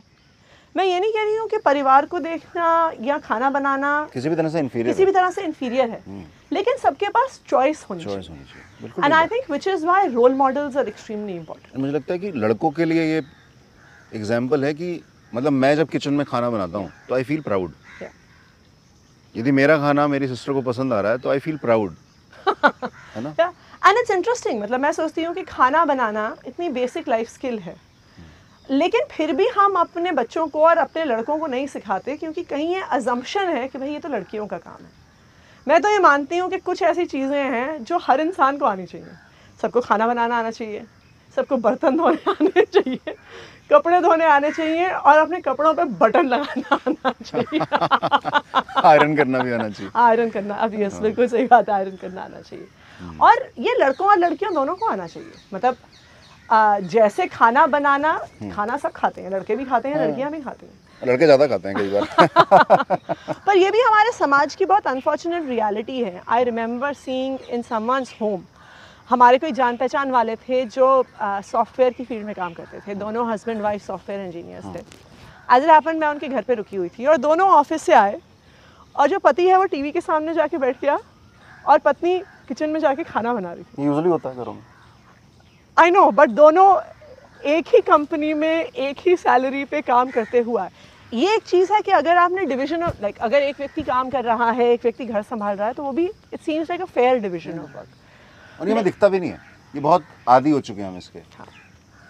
पर मुझे ऐसा लगता है कि पैट्रियार्की का बोझ जितना पुरुष समाज महिलाओं पर डाल रहा है या दागता है, उतना ही बोझ अलग अलग तरीके से अपने ऊपर भी लेता है। देखिए पैट्रियार्की जिसकी आप बात कर रहे हैं, पैट्रियार्की वो पुरुष और महिला की बात नहीं है। मतलब आप अक्सर देखिए महिलाओं को ये कहने वाले कि भाई तुम्हें घर में रहना है, तुम घर से बाहर नहीं निकल सकते, या तुम्हारे भाई के लिए है, ये महिलाएं ही होती हैं। हाँ। तो पैट्रियार्की का मतलब पैट्रियार्की का महिला और पुरुष से लेना देना नहीं है, वो एक सोच से लेना देना है, और उसका इम्पैक्ट पुरुषों पर भी है। मतलब जो लड़कों को कहा जाता है कि भाई तुम रो क्यों रहे हो, तुम तो लड़के हो, तुम खाना क्यों बना रहे हो, तुम तो लड़के हो सकता है कि आज आप देखिए हमारे देश में सबसे नामी गिरामी शेफ़ शायद पुरुष हैं, राइट। अगर किसी बड़े शेफ़ को बचपन में कहा गया होता भाई तुम तो लड़के हो, तुम खाना क्यों बना रहे हो, तो हो सकता है कि आज वो इतने बड़े शेफ़ नहीं होते। So I think this is something we definitely as a society. और लड़के यदि जॉब छोड़ के अपना इंटरेस्ट का कुछ करना चाहें तो वहाँ पे सफ़र करते हैं, अपने पार्टनर को इक्वल पेडेस्टल पर रखकर वो बहुत सारी जिम्मेदारियाँ फ्री भी हो सकते थे जो उन्होंने ज़बरदस्ती ढो रखी। बिल्कुल, ज़बरदस्ती वही तय कर रहा है कि कौन कब किस समय आ रहा है, कब कहाँ क्या जा रहा है। पर मुझे लगता है चीज़ें धीरे धीरे बदल भी रही हैं। आई थिंक दैट चीज़ें धीरे धीरे शहरों में तो बदल रही हैं। बिल्कुल, एंड आई थिंक उसमें एजुकेशन की एक बहुत बड़ी भूमिका है, बहुत बड़ी। आई थिंक मैं अपने ही दिल्ली गवर्नमेंट स्कूल्स में देखती हूँ कि 6 साल पहले जब हमने स्कूलों में काम करना शुरू किया था, जब आप स्कूलों के अंदर जाइए ना तो लड़कियाँ बात नहीं करती थी आपसे, वो आपसे आँख नहीं मिलाती थी, उनकी बॉडी लैंग्वेज बिल्कुल सुखड़ी हुई होती थी, लाइक उनके शोल्डर स्टूप्ड होते थे, ज़मीन पर देख रही होती थी। और आई रिमेंबर एक बारी मैं एक स्कूल की असेंबली में, गर्ल्स स्कूल में लड़कियों से बात कर रही थी, मैंने उनसे एक बारी कुछ उनसे पूछा कि आप में से कितनों के भाई प्राइवेट स्कूल में पढ़ते हैं। अब मानेंगे नहीं, 90% लड़कियों ने अपना हाथ उठाया। इसका क्या मतलब है? इसका मतलब ये है कि अगर एक परिवार के पास एक बच्चे को प्राइवेट स्कूल में पढ़ाने के पैसे थे, जो एक अच्छा स्कूल माना जाता था, तो वो अपने बेटे को भेजता था और बेटी को सरकारी स्कूल में भेजता था। तो वो लड़की जब स्कूल आ रही है, वो उस कॉम्प्लेक्स के साथ, इस इन्फीरियॉरिटी कॉम्प्लेक्स के साथ आ रही है कि भाई मैं तो ज़िंदगी में कहीं नहीं पहुंचने वाली। बिल्कुल। लेकिन आज मैं देखती हूँ कि अगर आप गवर्नमेंट स्कूल्स में जाइए, अगर आप स्टूडेंट्स का कॉन्फिडेंस देखिए, आप इन्हीं लड़कियों को आज स्टेज पे देखिए।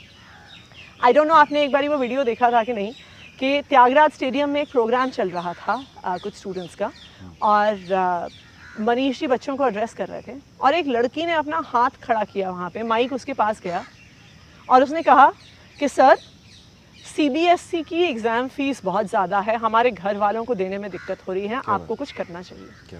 5000 लोगों के बीच में अपने स्टेट के डिप्यूटी चीफ मिनिस्टर को ये बात खड़े होकर बोलना, ये एक अलग लेवल का कॉन्फिडेंस है। और ये वही लड़कियां हैं जो 6 साल पहले आपसे नज़र भी नहीं मिला पा रही। सो आई थिंक एजुकेशन एक बहुत बड़ा रोल प्ले करता है लड़कियों को आगे लाने के बारे में। एंड आई थिंक देखिए हम स्कूलों में जो चेंज देख रहे हैं, लेकिन मुझे लगता है कि जो हमने स्कूलों में पिछले कुछ सालों में काम किया है, 10 साल बाद, 15 साल बाद जब ये लड़कियां डिसीजन मेकर्स बनती हैं, जॉब्स कर रही हैं, अपने परिवारों में डिसीजन मेकर्स बनती हैं, तो हमें अपने शहर में, अपने देश में एक नया समाज देखने को मिलेगा। कितनी बड़ी बात है। यदि आपको पूछा जाए कि कोई एक चेंज बताइए जो अब आप एस्पायर करते हैं लाने के लिए। देखिए चेंजेस तो बहुत सारे हमने एजुकेशन में किए हैं, और चाहे स्कूल बिल्डिंग से लेके टीचर ट्रेनिंग वगैरह को ले, लेकिन एक चेंज है which is particularly close to my heart, और वो चेंज है कि हमने स्कूल मैनेजमेंट कमेटीज़ में, SMCs में जो काम किया, और वो चेंज मेरे लिए is particularly close to my heart because मैं ये मानती हूँ कि, और पॉलिटिक्स में और आम आदमी पार्टी में आने का मेरा एक बहुत बड़ा रीज़न भी था कि मुझे आम आदमी पार्टी स्वराज की बात करती थी, आम आदमी पार्टी पीपल्स पार्टिसिपेशन की बात करती थी, और जैसा मैंने कहा आम आदमी पार्टी एक तरह से जनता की आवाज़ बनी। तो हमने स्कूलों में पेरेंट्स की भागीदारी बढ़ाई है। हर स्कूल में एक स्कूल मैनेजमेंट कमेटी होती है जिसमें 3/4 पेरेंट मेंबर्स होते हैं। अगर आप देखिए कि एक गवर्नमेंट स्कूल में अगर आप क्लास डिवाइड देखिए, एक सीनियर सेकेंडरी गवर्नमेंट स्कूल के प्रिंसिपल की सैलरी होती है तकरीबन 1 लाख रुपये, और जो अपने बच्चे को सरकारी स्कूल में भेज रहा है वो कई बारी महीने के 8,000-10,000 रुपये कमा रहा होता, सब्ज़ी का ठेला लगा रहा होता है, गाड़ी का ड्राइवर होता है, कार रिपेयर की दुकान में काम करने वाला मैकेनिक होता है। वो एक ऐसा व्यक्ति है जो स्कूल में अंदर जाके प्रिंसिपल के सामने शायद पहले अपनी बात भी नहीं कह पाता था। ये भी पॉसिबिलिटी है कि वो स्कूल के अंदर भी, गेट के अंदर नहीं घुस पाता था। लेकिन school management committees and SMCs के माध्यम से हमने इन पेरेंट्स को और ख़ास करके मदर्स को स्कूल में डिसीजन मेकर बनाया। और मैं देखती हूँ कि आज के दिन ये जो महिलाएं हैं, ख़ास करके जो SMC में एक राइट टू एजुकेशन एक्ट में नियम है कि 50% SMC मेंबर्स को महिला होना ज़रूरी है। And I can never forget one story. एक बार ही मुझे एक एसएमसी मेंबर जो किराड़ी की हैं, जो पूरा अनऑथराइज्ड कॉलोनी है, एक किराड़ी की एसएमसी मेंबर ने कहानी बताई थी. तो कहती हैं कि देखो ये ना, शुरू में लोग कहा करते थे कि भाई ये तो खुद पढ़े लिखे नहीं है, ये क्या स्कूल में मदद करेंगे. तो एक महिला जिनकी बेटी स्कूल में पढ़ती थी कहती हैं जी मेरा घर तो बिल्कुल स्कूल के बगल में है और अनऑथराइज कॉलोनीज़ में आपको पता है बहुत लंबी लंबी बिल्डिंग्स होती हैं. कहती है मेरे घर की बालकनी से ना स्कूल का कंपाउंड दिखता है, तो मैं जब सुबह झाड़ू लगा रही होती हूँ तो मैं बाहर आके देखती हूँ कि बच्चे टाइम से आए कि नहीं, टीचर टाइम से आए कि नहीं. फिर मैं जब खाना बना रही होती हूँ तो मैं बीच में एक बार आके देख लेती हूँ कि बच्चे क्लास से बाहर तो नहीं निकले हुए हैं, टीचर धूप तो नहीं सीख रहे. और अगर कुछ ऐसा होता है कि बच्चे घूम रहे होते हैं, मैं तो तभी अपने घर से नीचे आती हूँ और स्कूल में जाके उन्हें क्लास के अंदर भेज देती हूँ. और देखिए ये सेंस ऑफ अकाउंटेबिलिटी, एग्जैक्टली ये एक अकाउंटेबिलिटी है, ये एक सेंस ऑफ एम्पावरमेंट है कि वो महिला जो शायद पहले कभी अपने घर से बाहर नहीं निकली थी और उनकी आप कहानी में भी सुनिए तो घर का काम, खाना बनाना, झाड़ू लगाना वो है, लेकिन उन्होंने स्कूल को अपनी जिम्मेदारी समझा हुआ. कितनी बड़ी बात है. एंड नॉट जस्ट दिस, हमारी एसएमसी की टीम में जो बहुत सारे लोग हैं who are like the main core 10-12% people, many of them before this were just हाउसवाइफ्स. और आज आप उन्हें देखिए वो अपने घर से निकलती हैं, गाड़ी चलाती हैं, दिल्ली के अलग अलग हिस्सों में जाके एसएमसी की मीटिंग्स कर रही हैं, लोगों को ट्रेन कर रही हैं. और एक पूरा corner of specially women leaders has emerged from this. मुझे एक बार ये एसएमसी मेंबर ने बहुत इंटरेस्टिंग बात बताई. वो कहती हैं कि अब मुझे शॉपिंग करने में, कोई छोटी सी चीज़ भी बाज़ार से जाके ख़रीदने में कम से कम आधा पौना घंटा लग जाता है. तो मैंने पूछा क्यों. कहती हैं क्योंकि पहले मैं अपने एरिया में किसी को जानती नहीं थी, तो कहती मैं दुकान जाती थी, सामान लेती थी, घर आ जाती थी. कहती है अब मैं जब घर से बाहर निकलती हूँ, क्योंकि मैं एसएमसी मेंबर हूँ, बहुत सारे बच्चे हमारे एरिया से स्कूल में जाते हैं, कहती है मुझे एक छोटा सा सामान खरीदने में 45 मिनट लग जाते हैं, क्योंकि मैं जैसे ही घर से बाहर निकलती हूँ अब इतने लोगों को जानती हूँ कि कोई स्कूल के बारे में डिस्कस करना चाहता है, कुछ बच्चे आ जाते हैं. So the kind of leadership that has emerged on the ground, और ख़ास करके महिलाओं के साथ, जो बहुत सारी ऐसी महिलाएं जो हो सकता है पहले कभी अपने घर से बाहर भी नहीं निकली थी, वो एक स्कूल में डिसीजन मेकर बन के बाहर आई हैं, ये एक बहुत बड़ी चीज़ है. बहुत बड़ी बात. कोई व्यक्ति, कोई मूवमेंट जो आपको इंस्पायर करता हूँ, मतलब जिसने बहुत हद तक आपको इंस्पिरेशन दी हो. मैंने एक आपका खांडवा में जो हुआ था मध्य प्रदेश में, वो इंसिडेंट के बारे में कुछ बताएं एंड फिर बताएं कि कोई व्यक्ति, कोई इंसिडेंट वैसा इंस्पायरिंग रहा हो. देखिए जब जो खंडवा में जल सत्याग्रह हुआ था, ये 2015 की बात है. और ये इंटरेस्टिंग बात इसलिए है क्योंकि देखिए जब हम पॉलिटिक्स में आए थे तो कभी ये सोच के नहीं आए थे कि पॉलिटिक्स में आएंगे. मैं जब आई थी पार्टी में तो मैं पहले मनीष जी को जानती थी, वो तब राइट टू इन्फॉर्मेशन एक्टिविस्ट थे. एंड तब मैं as a policy research volunteer आई थी. फिर ये हुआ कि 2013 में पार्टी चुनाव लड़ रही है, तो चलिए अच्छे लोग हैं. अच्छा तब ये भी लगता था कि बेचारे बड़े अच्छे लोग हैं, कुछ सुसाइड मिशन कर रहे हैं तो इनकी हेल्प करनी चाहिए. Suicide mission. और तो यही सोच के, और मैं इंटरेस्टिंगली तब मैंने अभी आपको बताया भी था कि मैं भोपाल से उससे पहले ऑर्गेनिक फार्मिंग करती थी. मेरा दिल्ली में बहुत लंबे समय तक रहने का इरादा नहीं था. अच्छा. तो ये हुआ कि चलो 6 महीने और, अभी 2013 का इलेक्शन होगा और उसके बाद फिर दिल्ली से बाहर जाके अपना बाकी काम करेंगे. फिर 2013 के बाद पार्टी ने डिसाइड किया कि 14 का लोकसभा का इलेक्शन लड़ेंगे, तो 4 महीने और की बात हुई. लेकिन लोकसभा में 2014 में आपको याद होगा आम आदमी पार्टी का डिज़ास्ट्रस परफॉर्मेंस रहा. 4 सीटें हम जीते, ऑलमोस्ट 95% सीट्स पे ज़मानत जब्त हो गई. तब तक दिल्ली की सरकार से भी रिज़ाइन कर दिया था. तो एकदम से माहौल बन गया कि आम आदमी पार्टी ख़त्म हो गई, आम आदमी पार्टी ख़त्म हो गई. तो मुझे लगा कि मैं अभी जाऊँगी तो ऐसा लगेगा कि भाई one is leaving a sinking ship. और इस समय सारे अपने दोस्त थे कि इस समय छोड़ना ठीक नहीं है. तो मैं सोचा कि अभी तो एक और इलेक्शन होना ही है. अब प्रेसिडेंट्स रूल में थी दिल्ली, ऐसे चलिए एक और इलेक्शन तो होगा ही, तो अगला इलेक्शन जैसे ही हो जाएगा उसके बाद दिल्ली से बाहर जाएंगे अपना बाकी काम करने के लिए. एंड तो 2015 का इलेक्शन भी हो गया. और 2015 के इलेक्शन के समय तो मैंने पूरा मन बनाया हुआ था कि इसके बाद अब बाकी अपना जो बाकी लाइफ प्रोजेक्ट्स हैं उनको शुरू किया जाए. 2015 के इलेक्शन के बाद हमारे ही पार्टी के एक साथी थे जो नर्मदा बचाओ आंदोलन से आए थे, वो खंडवा में जल सत्याग्रह कर रहे थे डैम की हाइट बढ़ने से रोकने के लिए, और वो और गांव के 20-25 लोग वहाँ पे पानी में खड़े थे। अच्छा। एंड वो ऑलमोस्ट एक महीना पानी में थे। एक महीना पानी में, और ऐसे हालत हो गई थी कि उनके पैर गल रहे थे, उसकी सारी स्किन उतर गई थी, फ्लैश गलने लग गया था, और सरकार को कोई फिक्र नहीं थी, कोई पूछने नहीं आया। आप ये सोचिए, कोई मंत्री, कोई सेक्रेटरी तो बहुत दूर की बात है, सरकार ने किसी तहसीलदार तक को नहीं भेजा पूछने के लिए कि इनका क्या हाल है। And I think personally for me at that point of time I realised कि शायद पॉलिटिक्स के अलावा और कोई तरीका नहीं है, पॉलिटिक्स के अलावा कोई तरीका नहीं है एक आम इंसान की आवाज़ को डिसीजन मेकिंग तक पहुंचाने का। वरना हमारे देश की पॉलिटिक्स, हमारे देश के डिसीजन मेकर्स में इतना एरोगेंस आ गया है, और ये एरोगेंस तो हमने अन्ना मूवमेंट के समय भी देखा था, जब बड़े बड़े नेता और मंत्री कहते थे कि भाई ये कौन होते हैं हमें बताने वाले कि कैसा कानून पास करें। And I think that Jal Satyagraha for me was, मैं उसके बाद वापस आके फिर उसके बाद मैंने सरकार में काम करना शुरू किया as an adviser. And I think for me that Jal Satyagraha was a very important moment, क्योंकि ये मुझे उस समय फिर पक्का हो गया कि भाई पॉलिटिक्स के अलावा कोई रास्ता नहीं है जिससे हम चीज़ें चेंज कर पाएंगे, क्योंकि सोशल मूवमेंट्स के बाद भी आप पॉलिटिक्स पर ही डिपेंडेंट हो कि वहीं पर डिसीजन मेकर्स बैठते हैं जो डिसाइड करते हैं कि हमारी ज़िंदगी का क्या हश्र होने वाला है। So that for me was personally a very important moment मेरी अपनी लाइफ जर्नी में, क्योंकि उससे पहले आम आदमी पार्टी में होते हुए भी हम लंबे समय तक पॉलिटिक्स में रहेंगे ये नहीं मूड बना के आए नहीं थे।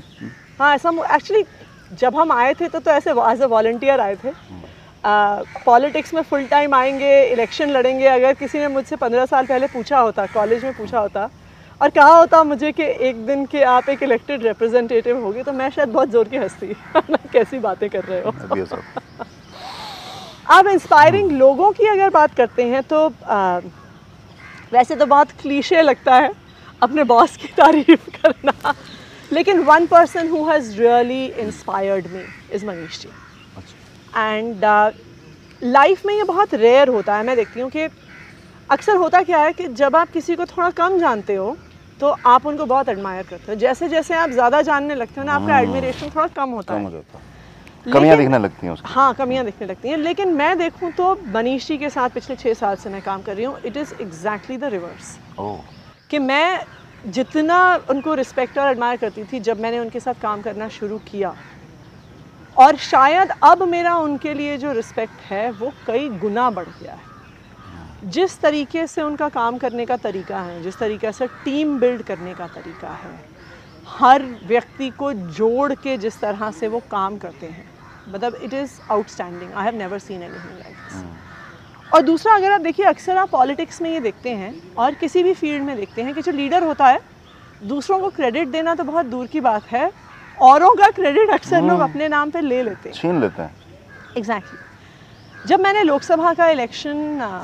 लड़ा था, इनफैक्ट मुझे इलेक्शन लड़वाने के लिए भी मुझे सबसे पहले कहा और समझाया और कन्विंस मनीष जी ने किया। अच्छा। और मैं सोचती हूँ कि एज अ लीडर, मैं तो उनकी एडवाइज़र थी, मैं तो उनके साथ काम कर ही रही थी, कि उन कहीं ना कहीं उनका काम सफ़र भी किया होगा for someone who was managing many things for him, but for him to say कि नहीं, हम चाहते हैं कि अच्छे लोग मेन स्ट्रीम में पॉलिटिक्स में आएँ, तो हो सकता है कि मेरा अपना इमीडिएट काम सफ़र करे, but you must fight elections. और जब मैंने इलेक्शन लड़ा भी तो मनीष जी ने अक्सर स्टेज से खड़े होके कहा कि जो आप स्कूलों में काम देख रहे हैं वो सारा काम आतिशी ने किया। अरे वाह। एक तो ये सच नहीं है, सारा काम तो मैंने किया भी नहीं है, but to give more credit than is due to someone who is working with you is a very rare quality, and I think that is why I have the greatest respect and admiration for Manish ji. It's a very big thing. जैसे आप छोटी-छोटी अपना school की girls की बात कर रही हो, एसएनसी मेंबर्स की बात कर रहे हो, ऐसी सैकड़ों हज़ारों जाने कितनी वुमेन को आपने इंस्पायर किया होगा। गोइंग फॉरवर्ड आपको क्या लगता है कि क्या ये रोल बढ़ने वाला है, क्या ये फासले कम होने वाले हैं एटलीस्ट शहर की राजनीति में? देखिए, विमेन, जैसा मैंने कहा, विमेन के लिए बहुत सारे चैलेंजेस हैं, not just in politics, in everyday life also. एक महिला जो दिल्ली में रहती है वो रात के 8 बजे ये डेफिनेटली सोच रही होती है कि अब मैं घर कैसे वापस जाऊँगी। एक लड़की जो वेल एजुकेटेड भी है, आई रिमेंबर मेरे साथ कॉलेज में एक लड़की पढ़ती थी and after her marriage she said कि यार अभी I can't have kids for 6 years because पहले मुझे अपनी लॉ फर्म में पार्टनर बनना है और उस लॉ फर्म में पार्टनर बनने के बाद ही मैं I plan to have kids, वरना मैंने 1 साल में छुट्टी ले ली, 1 साल की छुट्टी ले ली मैटर्निटी लीव, तो मैं फिर कभी पार्टनर नहीं बन पाऊँ। So for someone who is studying in one of the best institutions not just in the country but in the world, right, and for them to have to even in mainstream careers have to think about this, तो politics तो उससे बहुत ज़्यादा complex चीज़ है।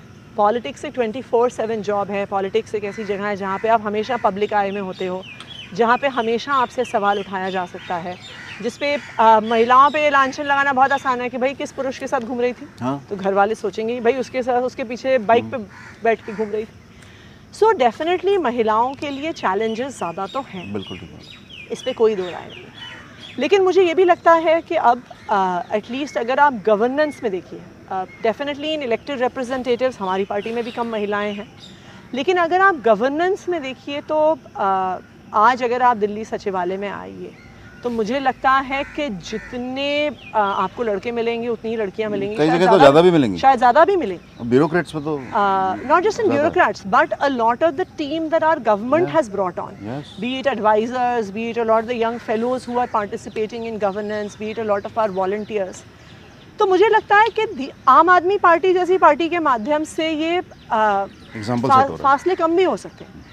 Also because मैं देखती हूँ हमारी एक बहुत साफ सुथरी पार्टी है। लाइक मुझे कभी इन ऑल दीज ईयर्स, जैसे लोग अक्सर पॉलिटिक्स के बारे में सोचते हैं कि भाई माहौल कैसा है, मुझे इस सवाल के बारे में कभी सोचना नहीं पड़ा। And there have been times when in many cases हम एक बहुत बड़ी मीटिंग में बैठे हैं, हम पूरे कमरे में से मैं इकलौती महिला हूँ, लेकिन मुझे माहौल के बारे में या किसी ने गलत भाषा का प्रयोग किया हो या गलत तरीके से देखा हो ये कभी ख्याल भी नहीं आया। बहुत बड़ी बात है। एंड आई थिंक ये सेफ स्पेस अगर हम लड़कियों को प्रोवाइड कर पाएँ तो उससे उनके घर वालों का भी कॉन्फिडेंस होता है। जैसे मेरी टीम में इतनी लड़कियां हैं, वो मेरे कैंपेन के दौरान कभी रात को 1 बजे, कभी 2 बजे, कभी 3 बजे भी अपने घर वापस गई, लेकिन घर वालों का भी एक कॉन्फिडेंस है कि वो हमारे साथ हैं तो वो सेफ है। बिल्कुल। सेंट स्टीफेंस के दिनों के बारे में कुछ बता पाओगी? याद आता है उस टाइम का? अब तो बहुत पुराना। मैंने 2 लेटेस्ट एक जो चीजें सुनी है आज तक स्टूडेंट्स में आपके नोट्स पॉपुलर हैं, कैसे हो सकता है ये? क्या आपसे तो होनहार बच्चा नहीं आया होगा स्टीफेंस में तब से अब तक? नहीं, ऐसा नहीं है कि होनहार बच्चा नहीं आया होगा, पर अक्सर होता ही है कि जो बच्चे पढ़ाई में अच्छे होते हैं ना, वो अपने नोट्स दबा के रखते हैं और वो किसी से शेयर नहीं करते हैं। अच्छा। एंड जब मैं कॉलेज में थी तो तब भी पढ़ाई में तो चलिए मैं ठीक थी, तो जब भी मुझसे कोई नोट्स मांगता था तो मैं सबको दे दिया करती थी। ओपन सोर्स, मैं ओपन सोर्स देती थी। तो मेरे अक्सर तब क्लासमेट्स ने भी मेरे नोट्स फोटोकॉपी करे होंगे, उनसे पढ़ाई करी होगी, क्योंकि मुझे ऐसा लगता था भाई जो मुझे आता है वो तो मुझे आता ही है। आपका कॉलेज भी बड़ा डेमोक्रेटिक तरीके से चला है। देखिए, मुझे लगता था जो मुझे आता है वो तो मुझे आता ही है, तो किसी के अपने नोट्स शेयर करने से मेरी नॉलेज थोड़ी कम हो जाती है। एंड तो मैं अपने नोट्स शेयर किया करती थी, और एक्चुअली मैं ना बहुत, क्योंकि मैं नोट्स अक्सर शेयर किया करती थी तो वो इधर उधर भी हो जाते थे, तो मैंने अपने नोट्स को एक बाइंडर में स्पाइरल बाउंड किया हुआ था। अच्छा। कि वो इधर उधर गुम ना जाए, और मैं भी थोड़ी सी एब्सेंट माइंडेड हूँ, तो वही स्पाइरल बाउंड फोल्डर हमारे कॉलेज में पीढ़ी दर पीढ़ी चलता जा रहा था। और हमारी टीम में एक तरीशी करके हमारी एक टीम में वॉलंटियर हैं, वो जब कई साल पहले आई थी एजुकेशन टीम में काम करने के लिए, तो उसने भी सेंट स्टीफेंस कॉलेज से हिस्ट्री पढ़ा हुआ है।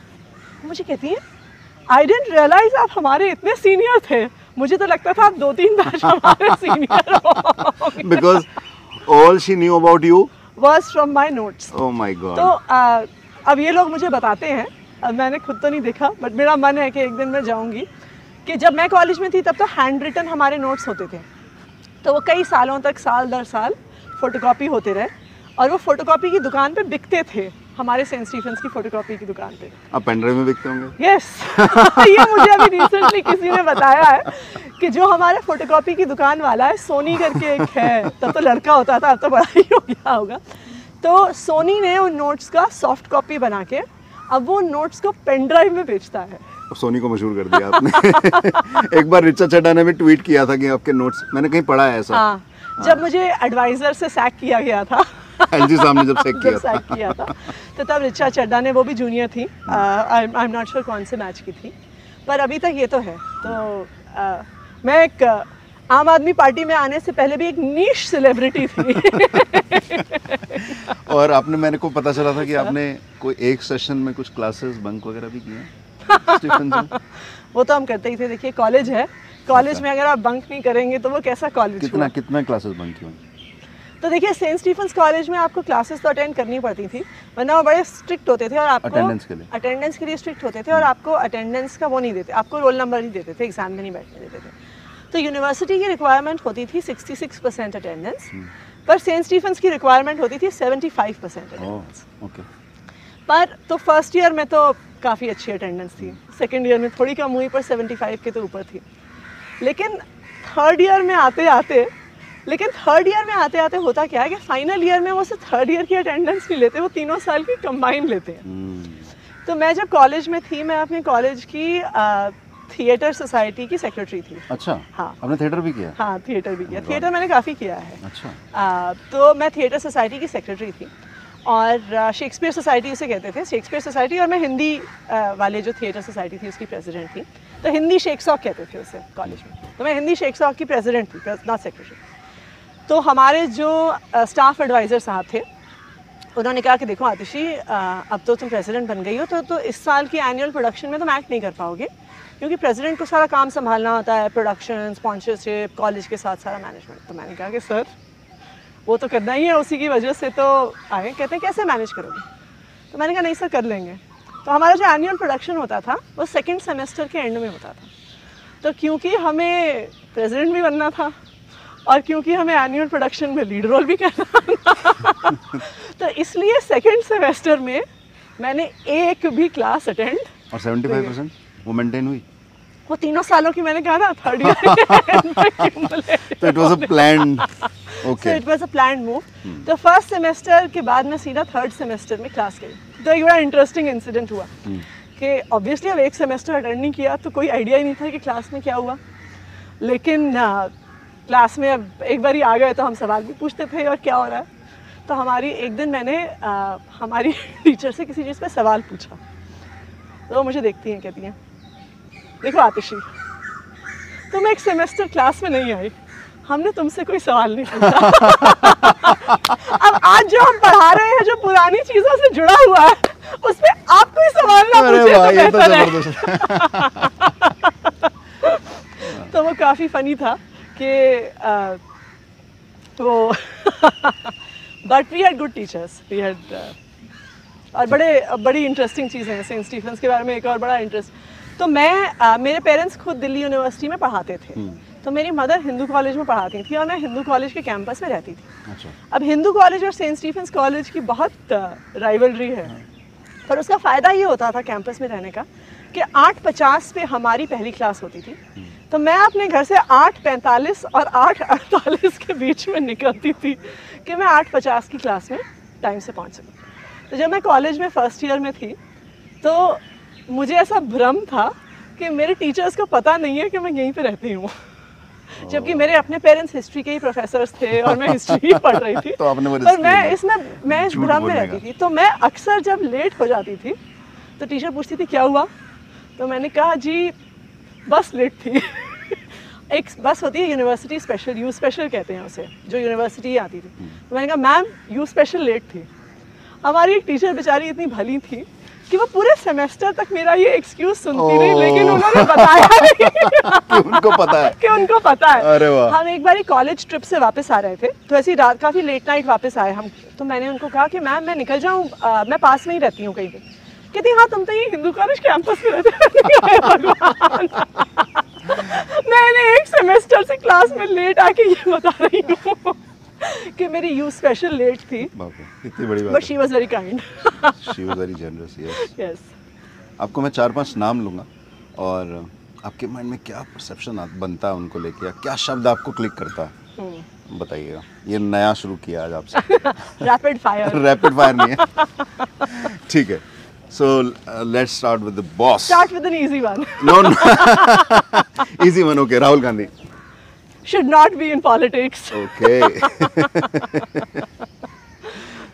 Gautam Gambhir. Okay, I'm thinking of a polite word to say. No. Come raw, be as genuine as possible. Gautam Gambhir, Farzi pamphlet. Okay. Sambit Patra. Oh my God! आपने जरूर face किया होगा TV पे उनको कई बार और आगे भी करोगे। संबित पात्रा भाई, वैसे तो उसकी दांत देनी पड़ेगी, मतलब उसकी दांत इसलिए देनी पड़ेगी कि जितना उसमें परसिवेरेंस है कि बेतुकी बात वो नॉन स्टॉप करता रहता है।